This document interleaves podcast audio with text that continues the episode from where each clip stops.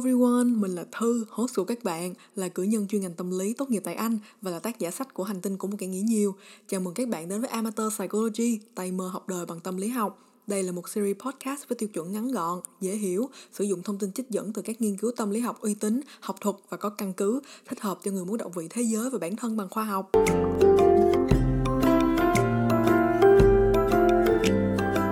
Chào mọi người, dạo này mọi người sao rồi? Nếu mọi người có cảm thấy rằng chất lượng âm thanh hôm nay khác với hai tập podcast gần đây nhất thì đó chính là bởi vì Thư đã quay lại Anh rồi mọi người ơi. Bởi vậy mà cũng có mic để mà thu âm đó. Thư muốn cập nhật với mọi người một chút về con đường của Thư hiện tại. Nếu các bạn có theo dõi Substack Thư hỏi thử, nếu bạn nào vẫn chưa thì Thư sẽ để link ở phần mô tả nha. Thì sau 2 năm lăn lộn đi làm, Thư đã đưa ra quyết định quay lại đi học và tiếp tục sự học của mình với việc đi học thạc sĩ Thư hiện đang theo học thạc sĩ ngành thần kinh lâm sàng hay Clinical Neurology tại Đại học Sheffield ở Anh. Thư cũng mong rằng việc học sẽ không chỉ giúp Thư phát triển sự nghiệp và nhân dạng bản thân mà còn có thể chia sẻ những kiến thức Thư học được đến các bạn theo dõi Amateur Psychology và các bạn đọc của Thư. Đó, chỉ là như vậy thôi. Thư muốn cho thể chia sẻ với mọi người để mọi người biết được thời gian vừa qua khi Thư không làm podcast thì Thư đang làm gì và sắp tới Thư sẽ làm gì. Còn bây giờ thì mình bắt đầu tập podcast ngày hôm nay thôi ha.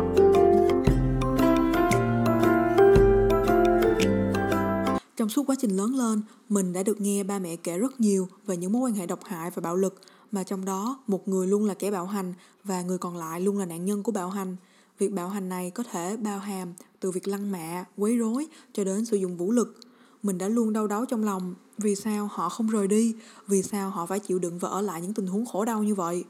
Gần đây, khi mình coi phim masker mình nhìn thấy nhân vật Kim Juna bị mắc kẹt trong một mối quan hệ với một người đàn ông mà Netflix tiếng Anh dịch là parasitic hay tiếng Việt nôm na là ăn bám, còn bạo lực với cô gái này. Xem phim đến tập 4, mình khóc nức nở lên xuống vì cảm động. Trong thực tế, những người mình biết ngoài đời khi đã mắc kẹt vào những mối quan hệ bạo lực thường duy trì mối quan hệ này từ vài năm cho đến rất nhiều năm, chứ không phải chỉ vài ngày hay vài tuần. Bên cạnh vấn đề về pháp lý, phân chia tài sản, vướng bận về con cái, khó khăn tài chính và rất nhiều những yếu tố ngoại cảnh khác. Vì sao những nạn nhân trong một mối quan hệ bạo lực cảm thấy khó khăn trong việc rời khỏi mối quan hệ này? Đây là câu hỏi mà episode 74 Amateur Psychology sẽ cùng mọi người giải mã.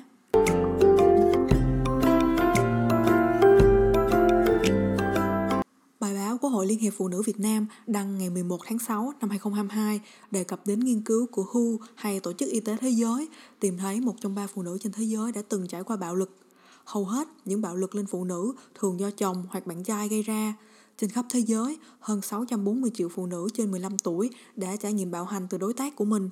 Năm 2020, báo cáo của Văn phòng Liên Hợp Quốc về phòng chống ma túy và tội phạm tìm thấy trong 81.000 phụ nữ và trẻ em gái bị giết, 47.000 người bị giết bởi bạn đời hoặc thành viên trong gia đình họ. Nghiên cứu của Davries năm 2013 đề cập đến việc IPV hay Intimate Partner Violence, tức bị bạo hành bởi đối tác, là dạng thức bạo hành phổ biến nhất mà phụ nữ là nạn nhân trong đó. IPV có thể bao gồm việc bạo hành thể xác, tình dục và cảm xúc. Nhiều nghiên cứu trên thế giới đã đào sâu vào hiện trạng bị bạo hành của phụ nữ. Nghiên cứu của Howry năm 2008 tìm thấy chỉ số nam và nữ báo cáo trải nghiệm là nạn nhân của bạo hành là tương đương nhau trong nghiên cứu này. Tuy nhiên, số lượng nghiên cứu hiện tại vẫn tập trung nhiều hơn về các nạn nhân là nữ giới. Bên cạnh là một vấn đề giới, bạo hành gia đình là một vấn đề xã hội nghiêm trọng mà mình nghĩ rằng ai trong chúng ta cũng nên có kiến thức để có thể tìm cách hỗ trợ chính mình hoặc người khác khi chúng ta bất kể là trực tiếp hay gián tiếp bị ảnh hưởng bởi bạo lực gia đình. Vậy câu hỏi chúng ta đã đặt ra ngay từ đầu của episode đó là vì sao việc rời khỏi một mối quan hệ bạo lực thường không đơn giản như chúng ta tưởng? Để trả lời cho câu hỏi này, chúng ta cần phải phân biệt được hai yếu tố chủ chốt quyết định bất kỳ hành vi nào của con người, đó là yếu tố nội sinh bên trong và yếu tố ngoại sinh bên ngoài. Nghiên cứu của Park, Lee và Sun năm 2018 đề cập đến một số yếu tố có thể ảnh hưởng đến quyết định rời khỏi một mối quan hệ độc hại, bao gồm yếu tố bên trong, yếu tố về các mối quan hệ và yếu tố về cộng đồng. Về các yếu tố nội sinh, đây có thể là vấn đề về tài chính, tâm lý tự đổ lỗi cho bản thân, tâm lý bị cách biệt và cảm giác vô vọng không tìm thấy lối thoát, tâm lý cam kết và mong muốn cải thiện mối quan hệ, vấn đề về lòng tự trọng, thiếu thốn về vật chất và tài nguyên để rời khỏi mối quan hệ, vấn đề về sức khỏe và nơi sinh sống và chật vật với những suy nghĩ đối chọi với nhau về mối quan hệ và người tình. Về các yếu tố bên ngoài và các mối quan hệ, những yếu tố có thể vô hình xiềng xích một người ở lại mối quan hệ bạo lực bao gồm hệ tư tưởng nam quyền, áp lực về vai trò giới truyền thống, không có sự hỗ trợ từ pháp luật, phân biệt giới, trạng thái nhập cư và cảm giác bị dè biểu bởi xã hội. Những yếu tố này cùng với việc lệ thuộc về tài chính là những gông cùm chói nạn nhân của mối quan hệ độc hại ở lại hoặc khiến họ mất rất nhiều thời gian để rời khỏi một mối quan hệ bạo hành. Trước khi đi vào cụ thể một vài yếu tố giữ chân người ta ở lại ở mối quan hệ độc hại, chúng ta cần hiểu về tính chất và nguyên nhân của bạo lực trong mối quan hệ thân mật. Rose và Mackenzie năm 1998 trích dẫn lý thuyết của Strauss năm 1978 về bạo lực gia đình cho rằng bạo lực là sản phẩm của khuôn mẫu giới, vai trò giới trong hôn nhân và những áp lực trong gia đình. Để giải nghĩa cho dễ hiểu hơn, bạo lực xảy ra bởi xã hội chúng ta đang sống trong cho phép nó xảy ra thông qua những định kiến và bất công về giới, những tư tưởng như dạy vợ, gia trưởng, hay những đòi hỏi về vai trò giới trong hôn nhân như mong đợi người phụ nữ phải gánh vác hết công việc nội trợ là ví dụ của những yếu tố Strauss cho rằng tạo động cơ cho bạo lực trong hôn nhân.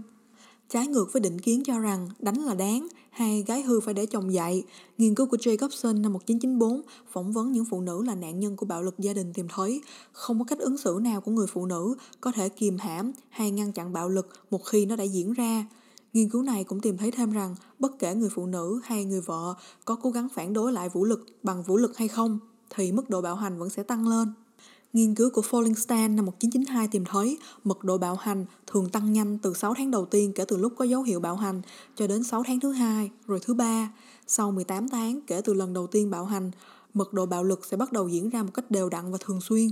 Walker năm 1987 đề cập đến việc khi nạn nhân đã quen với mật độ bạo lực trong một mối quan hệ, họ sẽ bắt đầu đoán trước được thời gian và địa điểm mà bạo hành có thể diễn ra, thậm chí có những hành vi chủ động dẫn đến bạo hành. Walker nhấn mạnh rằng mặc dù nhìn từ bên ngoài vào, đó có thể là những hành vi khơi gợi bạo lực, nhưng bản chất của chúng là một phương thức phòng vệ để đem lại cho nạn nhân cảm giác có kiểm soát về địa điểm và thời gian bạo hành có thể diễn ra. Trong khi bạo lực thể xác là một hình thức bạo hành thường mang lại những hệ quả có thể nhìn thấy bằng mắt thường, một hình thức bạo hành khác thường khó có thể đo lường hệ quả của nó bằng một đơn vị cụ thể, chính là bạo hành cảm xúc. Trong nghiên cứu của Follingstan năm 1990, 72% trong 240 phụ nữ tham gia nghiên cứu báo cáo rằng bạo hành về cảm xúc để lại ảnh hưởng tiêu cực lên họ nhiều hơn bạo lực về thể xác. Vitanza năm 1995 báo cáo rằng chế giễu hay hạ thấp nhân phẩm là một trong những phương thức bạo hành cảm xúc phổ biến nhất ở những nạn nhân của bạo lực trong mối quan hệ thân mật. Bên cạnh đó, một số phương thức phổ biến khác bao gồm việc đe dọa về bạo lực, ghen tuông và cấm đoán nhiều hoạt động của nạn nhân. Bên cạnh những hình thức bạo lực này, nghiên cứu cũng tìm thấy nạn nhân cho rằng việc phá hoại đồ dùng trong nhà là một trong những dấu hiệu thúc đẩy họ rời đi khỏi mối quan hệ. Đó là tính chất của bạo lực. Vậy còn những người trong cuộc của mối quan hệ bạo lực có đặc điểm chung nào hay không? Post năm 1981 phỏng vấn những bệnh nhân trong khoa tâm thần tìm thấy sự đồng biến giữa bạo hành trong tuổi thơ và bạo hành trong hôn nhân. Tức, những người đã từng trải nghiệm bạo lực gia đình trong tuổi thơ có thể có nguy cơ trải nghiệm bạo lực trong hôn nhân. Hơn nữa, Pagelow năm 1981 tìm thấy những kẻ bạo hành báo cáo mật độ bị bạo hành trong tuổi thơ còn nhiều hơn những nạn nhân.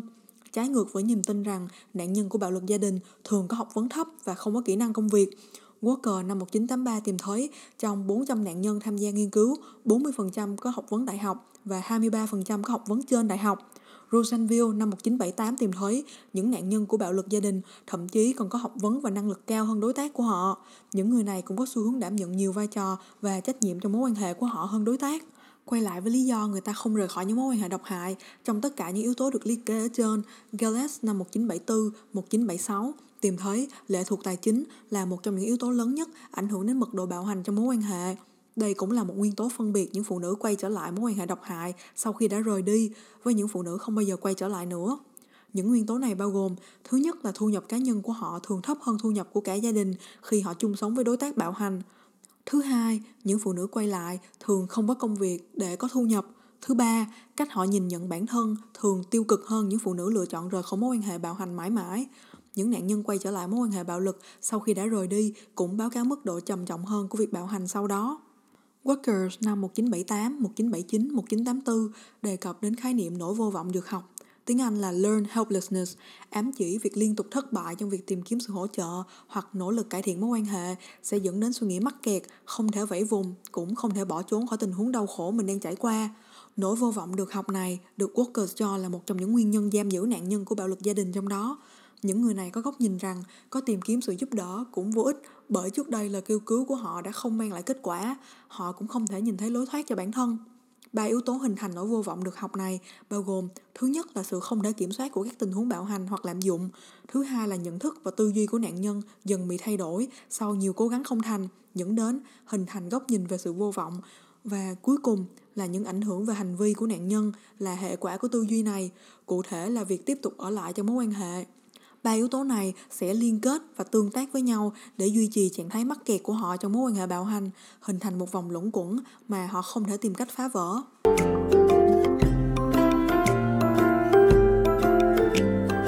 Episode hôm nay đến đây cũng đã rất dài rồi và bởi sự nghiêm trọng và không đơn giản của chủ đề chúng ta cùng tìm hiểu ngày hôm nay, có lẽ chúng ta sẽ tạm dừng ở đây. Ở episode này, Amateur Psychology đã cùng mọi người giải đáp câu hỏi vì sao việc rời khỏi mối quan hệ bạo lực từ góc nhìn khách quan của một người ngoài cuộc vốn là một việc vô cùng rõ ràng là nhất thiết và nên được thực hiện nhanh chóng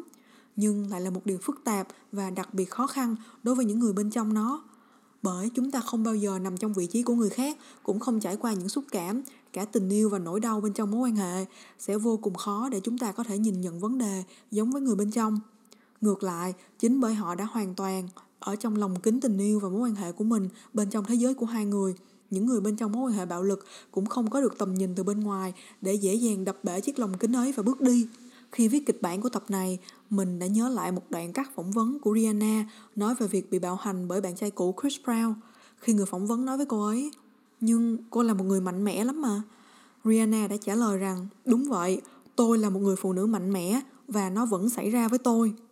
nếu bạn nhìn thấy hình ảnh của bản thân hay một ai đó bạn quen biết trong chiếc lồng kính này, sự hỗ trợ có thể được tìm thấy ở các cơ quan pháp lý, các địa chỉ trị liệu tâm lý, hội liên hiệp phụ nữ địa phương mà bạn đang sinh sống.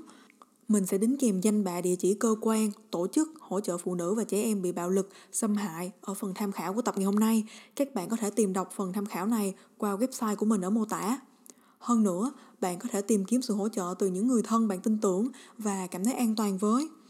riêng với cộng đồng chúng ta, thế hệ trẻ, thế hệ lớn tuổi hơn, phụ nữ, đàn ông, con gái, con trai, cộng đồng lgbtq là những công nhân của nền văn hóa hiện đại. Chúng ta cần bổ sung kiến thức cho chính mình, có những cái nhìn thấu hiểu và dịu dàng và làm hết sức mình để hỗ trợ lan tỏa kiến thức và sự trợ giúp hữu hình đến những ai cần chúng.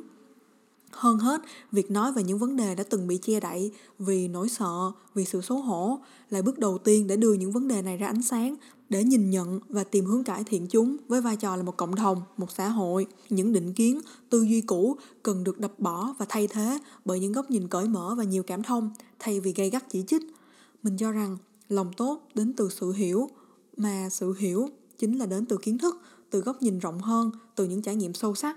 Mong rằng tất cả chúng ta đều có sự hiểu để lan tỏa lòng tốt của mình đến tất cả những gì, những điều, những ai chúng ta chạm vào. Mình mong là mọi người đã thích episode ngày hôm nay. Còn bây giờ, mình sẽ hẹn gặp lại mọi người ở tập tiếp theo nha. Bye bye!